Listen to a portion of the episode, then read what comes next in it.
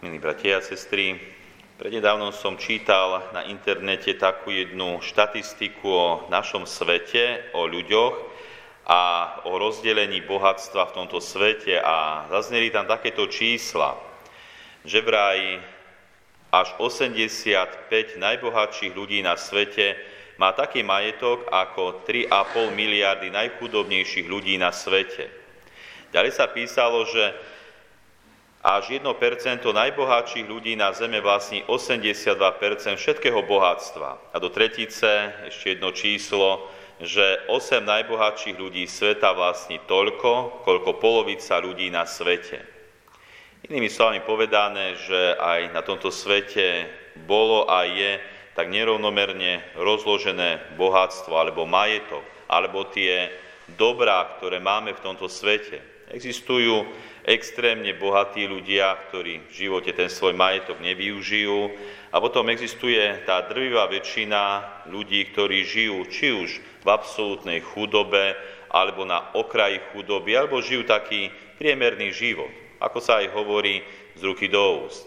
A vidíme, že tak to bolo aj v minulosti, keď boli rôzni pánovníci, králi, tak je to aj v súčasnej dobe, keď sú rôzni boháči, ktorí vlastnia firmy, ktoré im zarábajú majetky a potom sú naozaj ľudia, ktorí sú chudobní. Je nerovnomerne rozložené bohatstvo tohoto sveta. Keď sme sa tak pozreli očami dnešného evanília, ktoré hovorí o majetku a o spáse ľudí, práve na tieto štatistiky, tak by sme mohli povedať tak jednoducho, že tí, čo majú problém so spásou, není až tak veľa keď sme počuli, že 85 najbohatších ľudí, alebo keď sme počuli, že 1% najbohatších ľudí, alebo 8 najbohatších ľudí, tak títo možno podľa dnešného Evania len tak naozaj letmo čítané by asi mali problém, pretože tá drvivá väčšina ľudí nemá bohatstva, nemá veľké majetky, nemá niečo naviac, má prebežný život. Ale predsa v dnešnom evanílium keď pán Ježiš hovorí tieto slova o spáse, o tom, že ťažko je vojsť boháčovi do Božieho kráľovstva, tak sme počuli učeníkov, ktorí sa zarazili. Učeníci sa zarazili a sami povedali, kto potom môže byť spasený.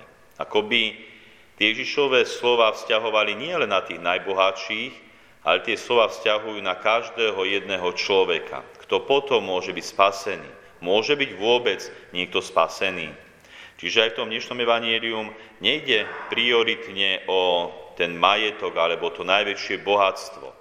Ale keď sa tak pozrieme uča, očami učeníkov na tieto slova, ktoré povedal Ježiš Kristus, tak, milí bratia a sestry, čo je najväčším bohatstvom človeka? Bez rozdielu náboženstva, rasy, kultúry, čo je najväčším bohatstvom nás, ľudí tu na zemi? Zdravie a z toho vyplýva život. Máme život. A to je to najväčšie bohatstvo, ktoré človek má. Každý má svoj život, každý má to svoje bohatstvo, ktoré mu Pán Boh dal. Každý má tu na zemi iba jeden život. Život sa nedá kúpiť. Život sa nedá ukradnúť. Ten svoj život máme a keď raz oň prídeme, už sa nedá nejak navrátiť naspäť. Predsa aj to zdravie, keď človek prichádza o zdravie, sú lieky, lekári, nemocnice, tam sa to zdravie dá do istej miery napraviť alebo vrátiť, ale život máme iba jeden. A tak by sme mohli povedať, keď tak ideme hlbšie v tom dnešnom evanieliu, že všetci sme bohatí, všetci máme jeden život. A predsa Pán Ježiš nás vyzýva k tomu, aby sme aj v tomto bohatstve boli dosť slobodní, aby sme sa nebáli svojho života zrieť, svojho najväčšieho bohatstva. A Pán Ježiš nám ukázal ten najväčší príklad. Sám pán Ježiš sa zriekol svojho života, toho bohatstva. Obetoval ho za nás a tak nám získal to najväčšie dobro a spásu. Pán Ježiš nám dáva príklad, aby sme aj my svoje životy na jednej strane dobre žili, na druhej strane, aby sme aj ten svoj život nepokladali za to najväčšie bohatstvo. Lebo pre nás to najväčšie bohatstvo je nebeské kráľovstvo, alebo spása našej duše, väčší život. Toto je to najväčšie bohatstvo, ktoré máme a o ktoré máme hlavne bojovať. Určite sa starať aj o svoje zdravie, o svoj život, je to veľké dobro, ale určite ho nemáme pokladať za to najväčšie dobro. A tak počúvame, milí bratia a sestry, že aj v dnešnom evanílium na úvod prichádza za Ježišom Kristom akýsi človek a kladie mu veľmi dôležitú otázku. Učiteľ dobrý, čo mám robiť, aby som obsiahol väčší život? Kladie Ježišovi Kristovi práve túto dôležitú otázku. Čo mám robiť, aby som obsiahol väčší život? Myslím, že aj my by sme sa mali často zaoberať touto myšlienkou. Čo ja mám robiť vo svojom živote, aby som obsiahol väčší život. Predsa pre všetkých platí, ako aj sám Ježiš Kristus zdôraznil, tie všetky Božie prikázania, ktoré máme, či už 10 Božích prikázaní, evaníliové pravdy, toto platí pre všetkých. Ale Pán Ježiš pri tomto človeku ide ešte ďalej, ešte hlbšie. Sám Ježiš Kristus hovorí, a chceš byť dokonalý, predaj všetko, čo máš, rozdaj chudobným a budeš mať poklad v nebi. Pán Ježiš tomuto človeku dáva takúto otázku, aby ho nasledoval, rozdal všetko, čo má. A vidíme, že ten človek, ktorý prichádza s touto otázkou, zosmutne, lebo mal veľký majetok. Prišiel smútok do jeho života.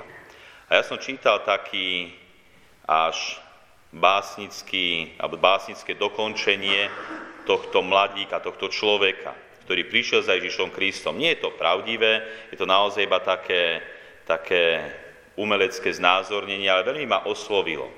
Tento príbeh mohol skončiť aj takto pri tomto mladíkovi. Pane, pred mnohými, mnohými rokmi som ťa stretol na ceste do Jeruzalema. Bola skorá jar a mandrovníky kvítli. Pamätám si tú chvíľu, keď som pristúpil k tebe, opýtal som sa, čo mám robiť, aby som bol dokonalý. Odvetil si, že musím predať všetko, čo mám, rozdať chudobným a nasledovať ťa. Zarmutil som sa, stratil som odvahu. Vrátil som sa domov a teraz som už starec. Mám početnú rodinu, môj majetok sa zveľadil dvojnásobne. Ľudia ma považujú za šťastného, ale v sebe cítim bolestnú prázdnotu, hlad a beznádej, ktoré sa mojim najbližším bojím dať najavo, lebo by ma určite vysmiali. Minuli sa roky a ja stále nemôžem zabudnúť na onú jar, na moju otázku a na kvitnúce mandrovníky. Aj takto mohlo skončiť tento príbeh o tomto človeku. Predsa nedokázal sa zriecť toho majetku a hoci mohol byť spasený, predsa dodržiava Božie prikázania, ale nedokázal získať tú dokonalosť, nedokázal získať naplnenie, šťastie vo svojom živote. My dobre počúvajme, milí bratia a sestry, k čomu nás Pán Ježiš pozýva.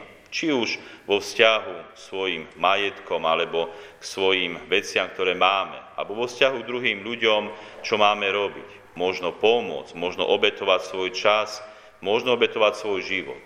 Dobre počúvajme a nasledujme svoje svedomie, Boží hlas v nás, aby sme aj my zaplnili vo svojom živote možno tú prázdnotu, hlad po dokonalosti, ktorý raz dosiahneme až vo väčšnosti. Amen.